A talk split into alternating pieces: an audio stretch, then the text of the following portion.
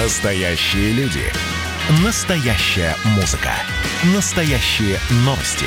Радио «Комсомольская правда». Радио про настоящее.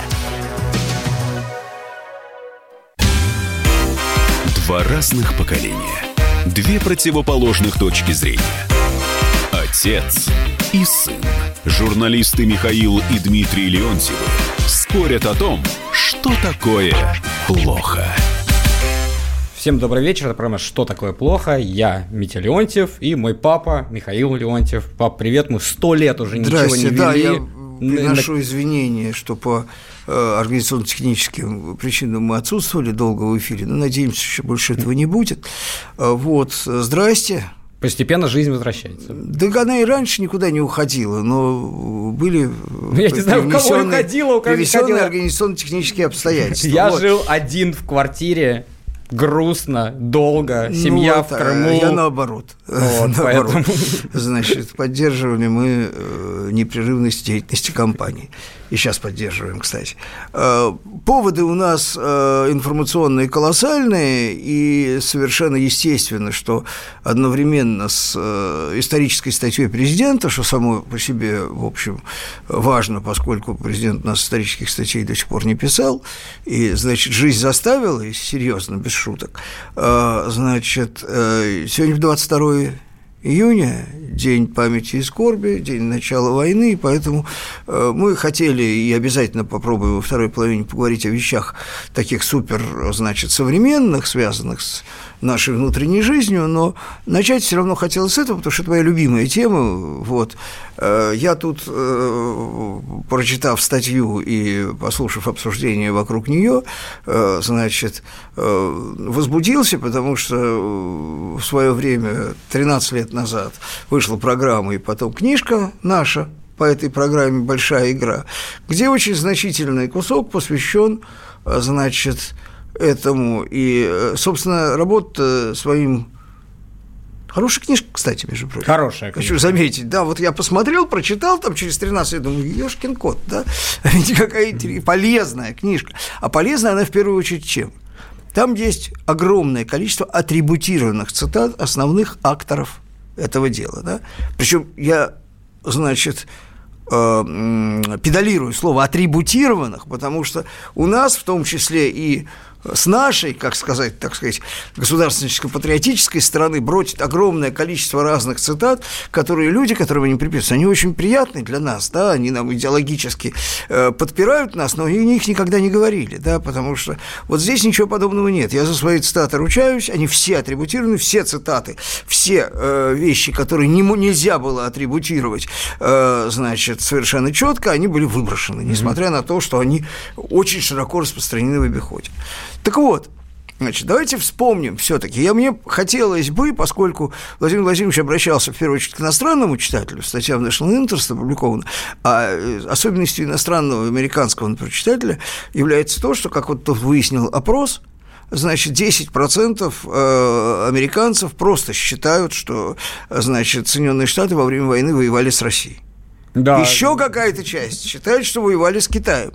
Вот. С То есть Ираком никто там степень воевал. глубины проникновения в вопрос, она, в общем, была, э, на самом деле, определялась именно, ну, как бы фундаментальностью задачи, проговорить какие-то простейшие вещи, да. У нас есть возможность чуть-чуть копнуть поглубже, подозревая в нашем э, слушателе какие-то базовые знания из истории, да, и просто некие вещи, проставив точки над «и» с помощью совершенно потрясающих, на самом деле, высказываний действительно реальных акторов. Значит, начнем с того, что с 21 года, после Первой мировой войны, значит, Рапальский договор, Советский Союз имел очень тесные отношения с Германией. Это была единственная страна, так сказать, Запада. Это был союз обиженных в Первой мировой войне, обиженных и оскорбленных. И у нас было военно-техническое, в том числе, сотрудничество и так далее, экономическое сотрудничество, которое, естественно, было подорвано приходом Гитлера к власти капитально. Да? И наши друзья-англичане, для которых это всегда было проблемой, в первую очередь англичане, ну и широкий круг примкнувших к ним, да, они всеми силами, они страшно обрадовались, они для того Гитлера и приводили к власти, что в первую очередь натравить его на Советский Союз. Я комкую, но там была одна проблема. Для того, чтобы Германию столкнуть с Советским Союзом, нужно было ликвидировать каким-то образом лимитрофов. То есть вот эти мелкие государства, которые были создавались Которые как санитарный кордон. Ими же создавались как санитарный кордон, но их нужно было сдать.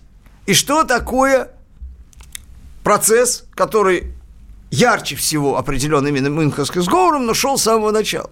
Это процесс сдачи элементорфов для того, чтобы столкнуть Гитлера с Россией, причем именно одиночно, посмотрев снаружи, как это они там будут. Потому что нельзя сказать, что они любили Германию и Гитлера. Черчилль вообще считал, что э, Вторая мировая война и Первая мировая война – это одна война, это два этапа войны одной и той же. Ну, объективно, Вот. Черчилль не был во власти тогда, тогда был Чемберлен. Дело во не во власти, дело в том, что он так видел историю, и так вообще реально, ну, очень значительная часть э, британской элиты, она ее так и видела.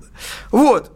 И вот именно с этим они подошли. До этого был, значит, была реоккупация Римской области, потому что Германии надо было освободить руки. До этого был аншлюз с Австрией, когда никто ничего не предпринял. И дальше вот Мюнхен. Вот. И я просто позволю себе, опять же, поцитировать. Значит, вот, э, значит, беседа Черчилля с Гитлером, да? С русскими невозможно договориться. Наш, наш с вами, с Чемберленом, да? Цивилизованный цинизм разбивается о пафос их средневековых душ. Теперь непосредственно накануне определяющая цитата, накануне Мюнхенской встречи Че- Чемберлен. Невил Чемберлен, премьер-министр Британии. Германия и Англия являются двумя столпами европейского мира и главными опорами против коммунизма. Наверное, можно будет найти решение, приемлемое для всех, кроме России. Это сказано Это за день до... 2 сентября 1938 года. Решение приемлемое состояло в сдаче Чехословакии. Да? В сдаче Чехословакии без который без военно-промышленного и военного потенциала, который Гитлер не смог бы вступить в войну в сроки, в которые он хотел. Я не буду там длинные цитаты тебя Гитлера, где он секунду, говорит, пап. э, значит, что э, хочу, чтобы вы имели некоторое представление о почти астрономических цифрах, когда дает нам этот международный арсенал, расположенный в Центральной Европе. Там не буду в радио грузить количество, э, значит, самолетов, танков и так далее. Можно просто сказать одну вещь, что за год до войны одни заводы «Шкода» только без всех остальных предприятий Чехословакии производили ровно столько продукции, сколько производил весь ВПК Великобритании. Вот ровно столько же. Это был крупнейший арсенал. Я хочу сказать, что армия, кстати, это на тему о э, чешском национальном духе, да? Значит, армия Чехословакии была сопоставима с германской по вооружению и мощи, вполне могла бы ему оказать сопротивление. Потому те гарантии, которые давал Советский Союз, и давала Франция, но отказалась эти гарантии соблюдать, да? они позволяли в случае, если бы эти гарантии были предотвращены, просто предотвратить захват Чехословакии. Для этого проблемы не было. Гитлер не пошел бы, если бы он видел, что, значит, э, франко-советский, советско-чешский пакт работает. Советский Союз был готов этот пакт Значит, применить. рассчитывал с 40 до 40 Там года, поляки, что у англичане поляки, будут поляки союзниками. высказали потрясающий, конечно, Лукашевич, министр иностранных дел э, тогда э, Польши, сказал, э, значит, Последний, как бы, вопрос, пропустят ли они советские войска через территорию Польши, значит, он сказал французам, а поручили бы немцам охранять Эльзас Лотаринки. Надо сказать остроумно, да, остроумно. Я, знаете, что вот Вот. хочу сказать? Я хочу сказать, что я как человек, который учился в американской школе, и, и вот, вот, вот, вот почему это важно, почему эта статья в National Interest. А, в американской историографии, американская школа, Вторая мировая война начинается в 1939 году. До этого был Ничего. Версальский договор, и Германия обиделась. Вот тут так, вот, да. То есть 38 год и Мюнхенская конференция, и, и, все, что происходило в этом году, оно... а, оно забыто. Вот, оно, вот мы оно- сейчас оно- будем оно, вспоминать. Оно не давай, произошло. давай повспоминаем. Вспоминаем такую простую вещь. Читаю цитату. Расчленение России лежит в основе польской политики на Востоке, поэтому наша возможная позиция будет сводиться к следующей форме. Кто будет принимать участие в разделе? Польша не должна остаться пассивной в этот замечательный исторический момент. Из доклада второго, то есть разведывательный отдел Главного штаба войска польского, декабрь 1938 года. С 1934 года действовал договор о ненападении. Польша Что первая такое страна, Польшей? которая подписала такой договор с нацистской Я Германией. сейчас еще раз то, о чем написал президент, что Польша, значит, э, немедленно вторглась в Тешинскую область Чехословакии, и, как сказал Черчилль, Польша с жадностью гиены приняла участие в ограблении и уничтожении э, чех- чехословацкого государства. Это Черчилль. Это Черчилль, это не Путин. Значит, а, а вот есть такой историк польский, Павел Вечеркевич, русофоб, русофоб откровенный. Вот что он пишет о польской политике. В последнем разговоре с Бехом Гитлер напрямую сказал, Бек – это, значит, э, польский э, лидер, да, после Пилсудского. Гитлер напрямую сказал, что каждая польская дивизия под Москвой это одной немецкой дивизии меньше. Глава Рейха предлагал нам тогда участие в разделе Европы. Мы могли бы найти место на стороне Рейха почти такое же, как Италия, и наверняка лучшее, нежели Венгрия или Румыния. В итоге мы были бы в Москве, где Адольф Гитлер вместе с Рыд Смиглы, это маршал польский, принимал бы парад побежденных польско Вот давай на этой- германских победоносных польско-германских На войск. этой точке Победоносных. Да, закончим и продолжим сразу после рекламы. Что такое плохо?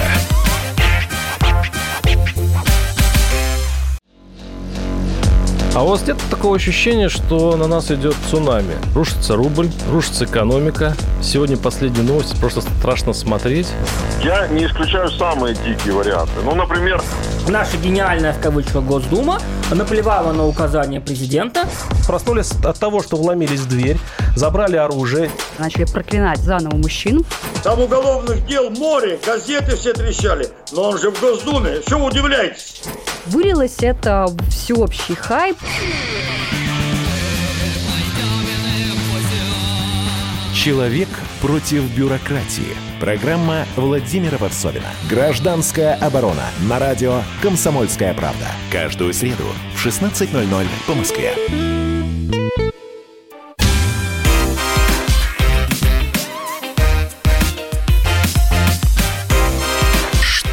Такое плохо? А это что такое плохо? Я Дмитрий Леонтьев, Митя Леонтьев и мой отец Михаил Леонтьев. Пап, ну, я хочу вот до, того, как ты э, продолжишь, просто зачитать, вот к чему и почему мы об этом говорим.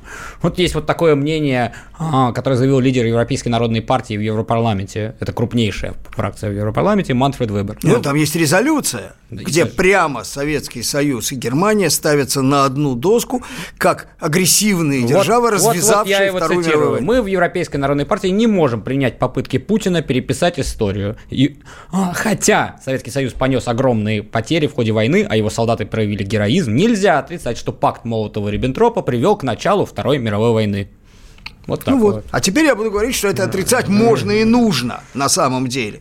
Значит, цитирую Невилла Чемберлена еще раз. Мы не должны обманывать, а тем более обнадеживать малые и слабые государства, обещая им защиту со стороны Лиги наций и соответствующие шаги, поскольку мы знаем, что ничего этого подобного нельзя будет предпринять. Но они же дали гарантии Польше. Зачем они дали гарантии Польше? Поставив несколько десятков истребителей, кстати, накануне войны, в Румынию и Венгрию, не поставив ни одного полякам, ни одного. Зачем? А по одной простой причине. Для того, чтобы сдать Чехословакию, нужно было заставить ее не воевать в силу обстоятельств, наличия боеспособной армии и так далее. Для того, чтобы сдать Польшу, ее надо было заставить воевать. Я цитирую Вечеркевича. Еще раз говорю, человек русофоб. Ни в коем случае не сторонник и не понимающий Путина.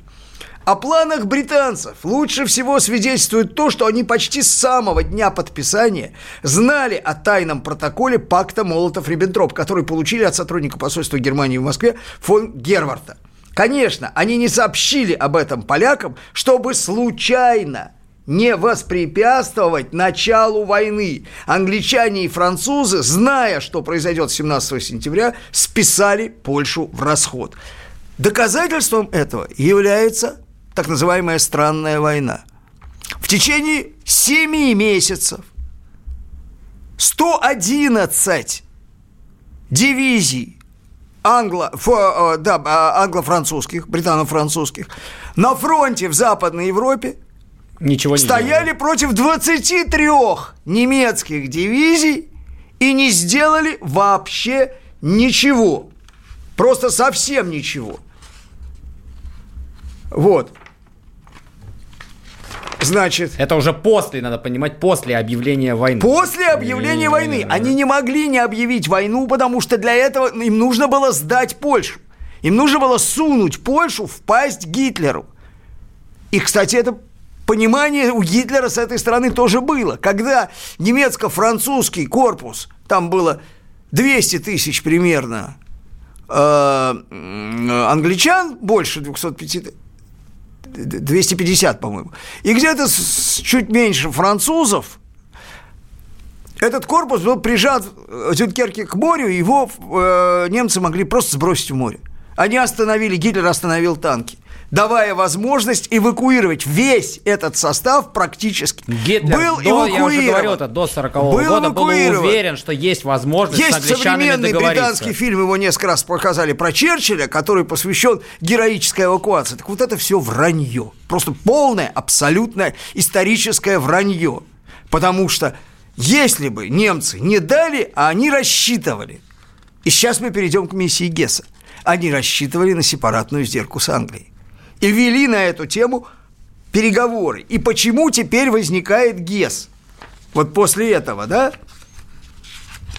Значит, ГЕС. Мы знаем, что в мае 41 года, сейчас даже вспомню число, да, значит, 11 мая, а нет, не 11 мая, 11 мая уже обсуждалось это, В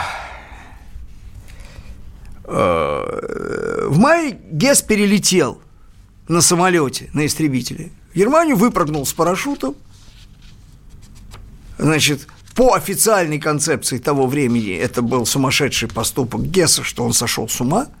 Вот. А реально речь идет о том, что это была секретная миссия. И Гесс, скорее всего, то есть по очень многим свидетельствам, вел меморандум о мире, сепаратном мире с Британией, смысл которого был в том, чтобы Англия должна предоставить... Да, эти переговоры велись уже в течение длительного времени. И вел их ГЕС и другие посредники э, с англичанами.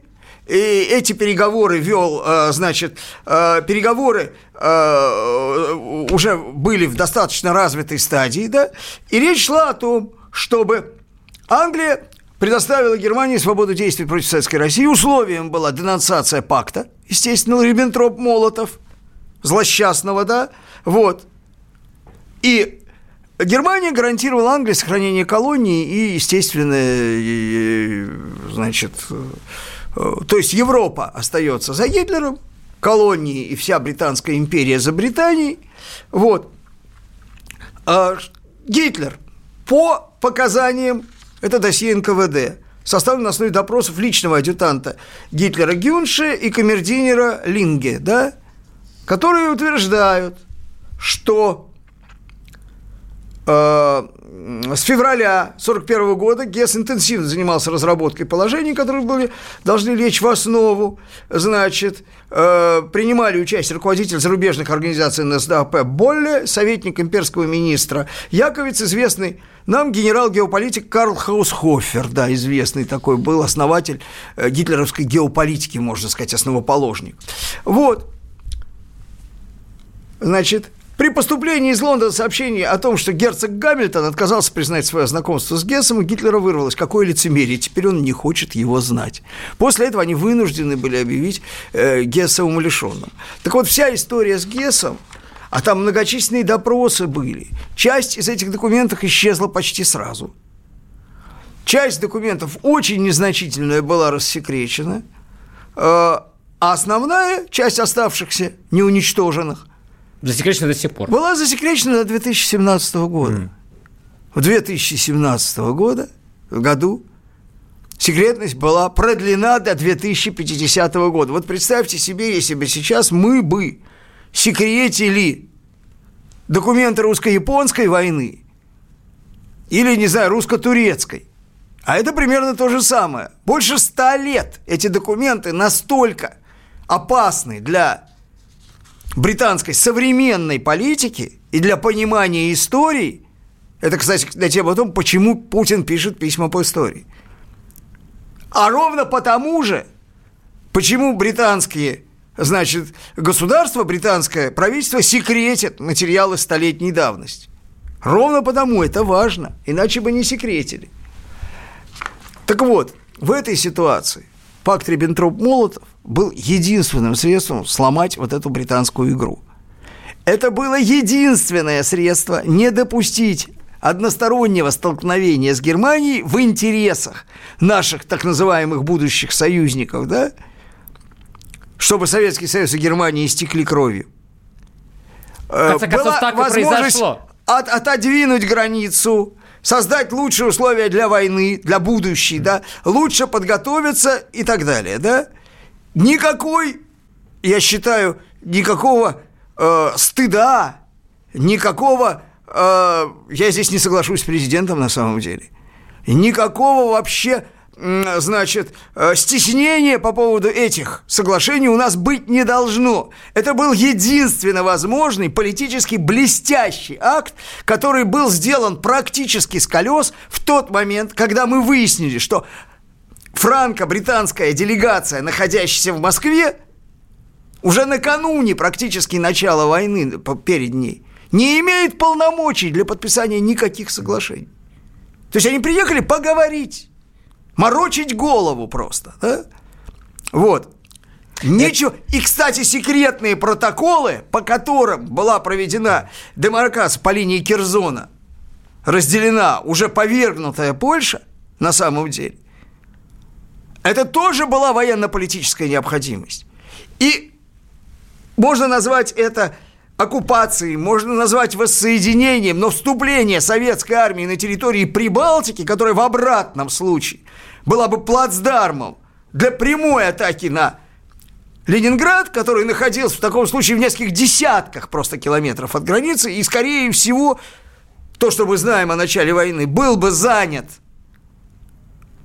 в течение первых нескольких дней Ну, это сложно сказать. вполне не был, мы, мы же видели, как отказывал, откатывалась армия. И перерезана была бы коммуникация с Северным морем, с Северными морями, с Баренцевым морем, с Мурманском. Таким образом, никакой возможности, никакого второго фронта не было. Здесь И еще- еще один момент. Вот что я хочу сказать, да? Почему миссия Гесса провалилась? Потому что он там рассчитывал увидеть Чемберлена или его единомышленников, а он там увидел Черчилля. Если бы не этот пакт, который обрушил всю чемберленовскую предвоенную политику, просто превратил ее в ничто и поставил Британию просто на грань полной абсолютной катастрофы, да, если бы нет никакого Черчилля во главе правительства Великобритании не было бы. Гес бы там встретил кого надо. Ну, слава богу, что не встретил, а мы, наверное, поговорим про что-то более современное прямо сразу после рекламы. Что такое плохо? Так, летописцы земли русской снова в сборе. Как было бы здорово собрать памятники Ленину в одном месте, чтобы они стояли на высоком берегу Волги под городом Симбирском, и это была бы наша терракотовая армия, как в Китае. Олег, вы пытаетесь развязать э, здесь революцию. Мы вам этого сделать не дадим. Вы мне нахамили, и вам желтая карточка. А так продолжаем беседу. Олег, вам желтая карточка. За Рома- Роман, Экран. засуньте свою желтую карточку, знаете куда. Кашин-Голованов. Отдельная тема. На радио «Комсомольская правда». По будням в 9 вечера по Москве. Как мне пишет тоже один товарищ, что за наши с Романом отношения он переживает больше, чем со своей, со своей девушкой. Два разных поколения. Две противоположных точки зрения. Отец и сын. Журналисты Михаил и Дмитрий Леонтьевы спорят о том, что такое плохо. В эфире программа «Что такое плохо?» Я Дмитрий Леонтьев, мой отец Михаил Леонтьев. И вот что такое плохо, мне кажется, вот у нас первый, первый эфир после того, после карантина, э, после, после вот этого ужасного совершенно, э, и, ну, самой эпидемии ужасной, безусловно, но еще ужаснее это реакция на эту эпидемию. Э, и вот что такое плохо, это уровень и компетентность по всему миру элит, людей, которые принимают решения. Не думаю, я не помню, вот на моей памяти, по последние 15-20 лет, когда такое резкое во всем мире а, а, отношение к элитам совершенно разным, и федеральным, муниципальным, региональным, практически во всех странах мира. В Америке это вообще разворачивается ну, э, такой на грани социального а, коллапса. То есть, начиная, а. начиная от э, глубокого разочарования и скептиса по отношению к элитам, массового, да, и кончая бунта, как ну. это происходит в Америке. Бунт против элит. Причем э, Трамп сам был, если мы помним, бунтом против элит, и он, собственно, на это и опирался, и к этому апеллировал, да, а то, что происходит в демократической партии, это тоже бунт против элит. И несмотря на то, что его вроде как бы удалось значит, подавить и к власти в демократической партии верну, удержали власть представители именно самой, что ни да есть, вот этой ненавидимой, э, значит, старческой, маразмирующей элиты, причем реально просто маразмирующей на глазах. То есть, это вот, вот это мы, Байден, я... Пелоси, да, это просто зрелище. Это, Но это Брежнев. Это, да, Черненко. Поздно, Черненко Черненко, это вот уже Черненко, это уже не Брежнев, год. это да. уже Черненко, да, вот, а, но а, при этом они, они все равно оперируют к протесту.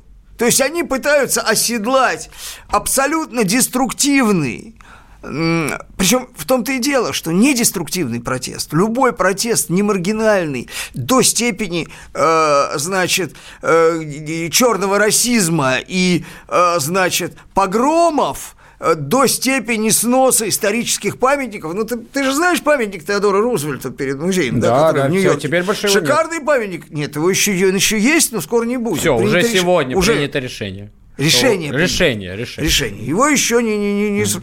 Вот, э, значит, после этого будет статуя свободы, между прочим, потому что она недостаточная негра, и ее вообще э, подарили французы. французы рабовладельческим Соединенным Штатам. Какая же это, блин, свобода? Ну, какая она? Никакая французы она ни разу, при этом тоже ни разу не свобода. Рабовладель. А, нет. Нет, нет у них, у них революция уже была. Вот, нет, это, не, было, а, это не нет. была революция. Лафайет – это не революция, это, это была монархическая, это монархическая Франция, Франция, которая, да, как, как э, кто-то заметил, то, что единственная война, которую Франция выиграла против Англии, это, значит, э, война за независимость Соединенных Штатов. А, вот, значит, вот это, это просто какое-то зрелище дикого маразма, и э, я хочу, э, значит, э, вот ты совершенно прав, когда ты говоришь об антиэлитном бунте, но в этом смысле то, что происходит у нас, есть такая очень исторически специфическая форма того же самого. Значит, чем отличается западная политическая культура исторически, начиная а, в России от Ивана Грозного и через Петра и дальше, от э, вот от нашей, да, тем, что русское государство строилось иначе. В России никогда не было нормального феодализма, как и не было нормального капитализма. У нас не было вот той веберовской буржуазии, вот это всегда было не, нечто, нечто, э, некая рецепция чего-то. Так же, как и не было э, феодализма и русское дворянство по-другому строилось. И поэтому пока русское дворянство строилось как служилое сословие, которое было обязано службой, вот Петр довел это до э, до предела, да, то есть дворянство практически было, ну, в какой-то степени закрепощено. Но это Они не была элита, которая имела реальную и политическую она, власть. Она имела привилегии только за обязанность службы. И вплоть до Екатерины, вот вся эта эпоха, когда дворянство превратилось в паразитическое сословие. Я прочитаю цитатку премьер-министра Российской империи Сергея Ильича Витте про дворянство. Это имеет отношение к тому, о чем мы говорим. То есть это люди как бы службы, якобы, да? Большинство дворянства в смысле государственном представляет собой кучку дегенератов, которые кроме своих личных интересов и удовлетворения своих похотей ничего не признают.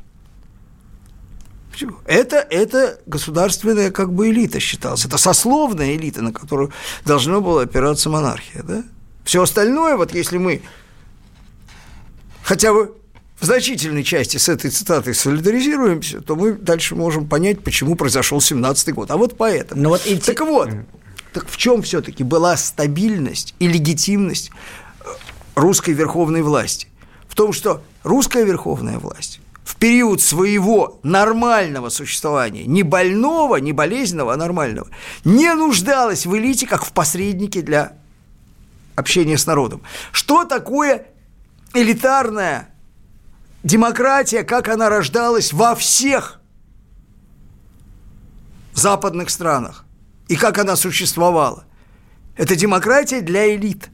Это власть элиты. Элита верховной власти, сначала монархической, представляла себя как необходимый инструмент для того, чтобы власть не могла напрямую обратиться к народу. Она нуждалась, она делала это через элиту. У нее инструментов не было. Это то, что мы пытались в карикатурном виде воспроизвести в 90-х годах, когда президент, потерявший, растерявший большую часть своего рейтинга, авторитета и так далее. Выборы, 95-96 год, да? Семибоярщина, появление олигархий, он обратился к недоэлитам, они вообще еще не... Я, я просто процитирую статью э, Березовского, или не статью, а интервью его, э, значит, где он сказал такую фразу э, в Financial Times. Мы заплатили 3 миллиона долларов, и поэтому имеем право управлять Россией. Чтобы понятно было, да, 3 миллиона долларов это, это неплохая квартира в Сталинке средняя в Москве, да? На этом основании они решили за 3 миллиона долларов управлять Россией. То есть этой олигархии, она еще олигархией не была. Ее сделали олигархию за то, что она как бы выступила в качестве вот этого посредника между властью и народом. В чем смысл действий нынешней элиты, которая наполовину состоит из продажного чиновничества или полупродажного, а на вторую половину из офшорной буржуазии? Восстановить это. В чем разница между Путиным он не нуждается в этой элите в качестве... Она все время лезет посредничать, она все время лезет, но он не нуждается в этом. Нынешняя российская а нужно, чтобы нуждалась. Нужно, чтобы. Зачем? Нужно сохранить это правило двух сроков. А потому что если вы не можете избавиться от этой власти, она должна сама вас избавить от себя. Сама, сама, сама, сама, сама. Ну, а куда она денется, да? Положено. И понятно, что в нынешних обстоятельствах любой, кто придет на смену Путину нынешнему, Но он не... будет хотя бы на какое-то время нуждаться в них. Конечно, будет. Он будет в них нуждаться. Он должен с ними, вот с этой вот, вот, вот этой недоэлитой, да, которая является пародией даже на ту старую имперскую элиту, которая смела э, 17 -го Ну, года революцию, да, смута. вот в последнем интервью он Путин будет именно нужен. точно Другое это и дело, что сказал. будучи, Зачем? Будучи вторым Путиным, он Потому может... что все уже начали готовиться к транзиту. Это понятно, да. Но вот ты пойми, что любой, любой, кто туда придет, он вынужден будет не просто считаться, а он вынужден будет ее обслуживать. Он вынужден будет с ней договариваться. Ну, потому что мандата у То населения есть у него это не будет. возвращение к структуре власти середины 90-х годов. Так или иначе. Может быть, это опять понадобится 5-10 лет для того, чтобы это преодолеть, да? Может быть. А может быть и не удастся. А второй раз эти ребята власть не упустят. Понимаешь, как это они сделали при ВВ, который просто всех искуснейшим образом этих обманул. Потому что если бы они знали в 99-м, что он будет делать в 2000-м, 2000 бы не было. Если бы они в 2000-м знали, что он будет делать в 2001-м, не было бы 2001-го. А если бы в 2001-м они знали, что он будет делать в 2003, 2004, 2005, тоже их бы не было. А потом было уже поздно. Накоси выкуси. Слушай, и... тем не менее, вот тем не менее, я с тобой с одной стороны согласен, с другой стороны, вот мы смотрим уровень недовольства элитами в Китае, мы смотрим уровень недовольства элитами в России, мы смотрим их Слушай, в Америке, ну, мы смотрим в Великобритании. Ну, Совершенно везде, разные системы. Везде. Но уровень компетентности, он, сказавший просто, он отсутствует. А, сказавший А, придется просто... сказать Б. Ты сказал, что, значит, э, средства борьбы с э, ковидом хуже ковида, да? Ты сказал. А Откуда берется эта эскалация недовольства? Кроме, ну, мы видим, если говорить о России и о Китае, разными способами, каким образом консолидировалась власть. Даже взять ту же Америку. Да, Трамп расколол Америку, но расколол он ее для того, чтобы спасти ту часть Америки, которую он считает своей, то есть американскую Америку, да? И он страшно консолидировал свою как бы часть Америки. Страшно, да? Давай продолжим эту мысль да. сразу после рекламы. Что такое плохо?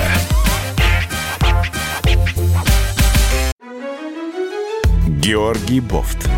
Политолог, журналист, магистр Колумбийского университета, обладатель премии «Золотое перо России» и ведущий радио «Комсомольская правда» авторскую программу Георгия Георгиевича «Бофт знает». Слушайте каждый четверг в 17.00 по московскому времени. А что такое деньги по сравнению с большой геополитикой? Мы денег тут не считаем.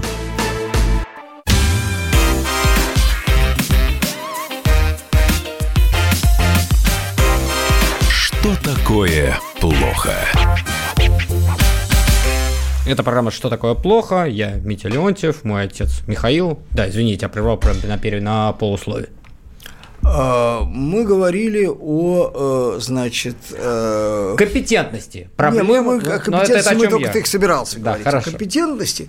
Понимаешь, все компетентность, некомпетентность являются функцией. Да? Вот мы помним Советский Союз, как разваливался, да, и было очевидно, что вот это, это вот просто вот там зрелище не просто некомпетенции, а просто отсутствие адекватного понимания, э, собственно, самого объекта власти, да? Вот, вот э, люди не понимали, с чем они имеют дело. В этом смысле Горбачев потрясающая совершенно фигура. И э, я э, думаю, что мы сейчас увидим то же самое примерно в Соединенных Штатах. Да? Вообще, вот, вот. ты сказал, вот это Потому интересно. что ведь в отличие от, от, от Советского Союза, в Соединенных Советском Союзе не было потенциала гражданской войны. Никакого. Там была просто деградация. Не было. Не было. Не было. У нас не было классового деления на самом деле. Да? Э, это, это, это, это механизм другое. развала, а не механизм. Это, это... Смотри, вот, вот э, я. Вот. А в Соединенных Штатах есть Если потенциал. Если ты помнишь, когда я учился в университете, ты приезжал ко мне, был, по-моему, второй курс, это был где-то 2001, может быть, 2002 год. А, значит, да, ну это, чтобы понятно было, это Нью-Йорк. Да, в Нью-Йорк. В Нью-Йорк, да. Ты приезжал ко мне и говорил, спрашивал меня, я помню, как Америка. Я говорю, очень похоже, как мне кажется, вот от ситуации в Америке, как э, в начале 80-х э, в Советском Союзе. Почему? Я учился в университете, я учился на гуманитария, теологом был.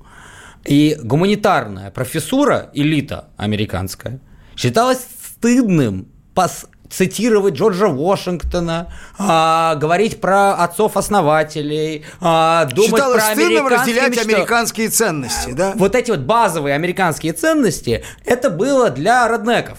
То есть, как бы нормальный, образованный человек не может это повторять, потому что это глупость. Это именно то отношение, которое было в советское время к Ленину, к марксизму в начале 80-х годах у именно той же самой элиты. И мне показалось, что когда элита в высокоидеологизированном э, государстве, где вообще сама идея американца искусственно, как и советского человека, она и, идея, это не этнос, Иде... А, да, идеологическая она, конструкция. Как только элита перестает в это верить, она начинает моментально разрушаться. Потому что непонятно, что тогда держит. Вот хорошо, ты черный американец, и ты Не, ну, белый ну, американец. Моментально длилось лет 20, знаешь. Очень... Тоже не моментально. Mm-hmm. То есть процесс шел тихо, последовательно и долго. И, и, и как бы сказать, подспутно, да? Mm-hmm. Вот.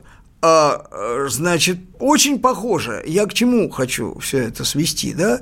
К тому, что э, то, что мы сказали, такая некоторая конспирология, конечно, что реакция на ковид повсеместно, абсолютно разрушительная. То есть искусственная остановка экономики, да, против него кто-то там пытается как-то жалко сопротивляться, но это явно элита, элитный выбор. Явно элитный выбор. Просто явно, да? Э, и причем, заметь, именно системные элиты, системные, там э, сумасшедший Болсонaro в Бразилии против, mm-hmm. да, э, тот же Трамп, значит, пытался что-то там этому а системные элиты, включая региональные, которые гораздо более вросшие, вот то, что называется глубинным государством, да, они-то как раз и проталкивают так или иначе эту идею всеобщих карантинов и так далее. Да? Это идея создания безумного социального напряжения, при которой просто все болячки, то есть общество переходит в состояние сумеречное. Социум. Социум находится в сумеречном а зачем? состоянии. То есть ты намекаешь, что это есть в каком-то... Это не глупость, это не э, давление э, э, социальных медиа, давление вот населения что-то сделать. Это, это, это есть, план. это есть, это есть совокупность факторов, которые mm. выглядят внешне как глупость. Но при этом каждая из этих групп преследует свои цели, потому что в каждый момент для каждой из них это инструментально очень выгодно. Это дает тебе чрезвычайные, в прямом смысле слова, чрезвычайные рычаги манипулирования и управления. То есть тебе не надо больше, у тебя э, резьба-то, э, резьба мировой экономики, резьба э, социальной системы вот этой глобальной, да, она сбилась, все, она больше не работает, резьба сорвалась. И поэтому тебе не надо больше пытаться вот налаживать эту резьбу. Все, тебе не надо ничего делать. Тебе не надо нормализовывать экономику нормальными средствами. Ты можешь вбрасывать в нее деньги, если у тебя есть нечеловеческих масштабах, да? Просто взять и э, создавать из ничего огромное богатство. У тебя создается абсолютно... Причем проворачивать эти деньги. Надо абсолютно 4 фон... триллиона долларов да, американцы понятно, отдали что без если эти доллары, непонятно кому. Эти доллары практически не попадают в экономику, а попадая в экономику, то есть когда ты даешь их людям, они их тратят, да, естественно, потому что у них денег нету, да. Так и к чему это приводит? К колоссальной концентрации огромных порций богатства в руках людей, которые, значит, являются узкой группой бенефициаров этого дела. Ты, э, значит, э, при этом у тебя вдруг появляется абсолютно, абсолютно, вот теперь, если в восьмом году еще, да, до того, э, значит, говорить людям, что рынки ведут себя безумно, да, это была такая идея, ну, алармистская. Теперь абсолютно просто ну, традиционные брокеры понимают, что не может рынок ставить рекорды фондовые и восстановиться полностью в ситуации, когда экономика еще вообще не начала восстанавливаться, когда у тебя просто массовая безработица, все стоит, ничего, э, мировая торговля остановлена, да, значит, а у тебя фондовые Но индексы находятся... Есть, но... Все довольны. Ну, не все довольны. То есть, То есть рынок доволен. Ну, так называемый Я, так, рынок. Что бы да, это рынок ни значило. доволен, да. да, доволен. Вот, идет быстрое восстановление, как бы. Хотя не то, что ничто не восстановится, есть гарантия, что оно точно не восстановится до 50%, до половины того, что было, имеется в виду реальная экономика, потому что да, и это все сопровождается политическим уже процессом, понимаешь? Потом все будут говорить, я знаю, что будут говорить. Будут говорить ну, все бы восстановилось, вот если бы, например, американцы не затеяли войнушку с Китаем, условно говоря. Но дело Ты в том, думаешь, что войнушка реальная? с Китаем... Вещь? Наверное, ну, нет. прямая войнушка э, в виде прямого военного боестолкновения, не знаю. А войнушка в форме практически тотального прерывания существующих связей, таким образом обрушения одновременно и американской экономики, и китайской, потому что она не может. Она по-другому устроена, да? У тебя сразу издержки становятся огромными. И посмотри, как Трамп проходит исключительно с точки зрения такого, я бы сказал, дешевого ситуативного лавирования, как он проходит между то, что Болтон проговорился, да, э, уговариванием Дэн Сяопина помочь Америки в восстановлении экономики до э, превращения Китая в жупел и угрозой прекращения всяких экономических контактов с Китаем, то есть иронизации практически Китая, да? Он прошел это за несколько недель. Мы Реально. должны с вами попрощаться. Спасибо, пап. Всем спасибо, всего доброго. Что такое плохо? Когда армия. Состояние души. Военное ревю. На радио «Комсомольская правда». По вторникам и четвергам полковник Виктор Баранец метко стреляет словом. Победа и победитель – это для нас свято. Если вам поплевать на это хочется, то это на соседнюю радиостанцию. А полковник Михаил Тимошенко подает снаряды. Вся правда о настоящем и будущем наших вооруженных сил. Ну и немного армейских байк. Медведя можно научить стрелять из автомата. В прямом эфире. Слушайте и звоните. Военное ревю. По вторникам и четвергам в 16.00. По московскому времени. Никто не уйдет без ответа.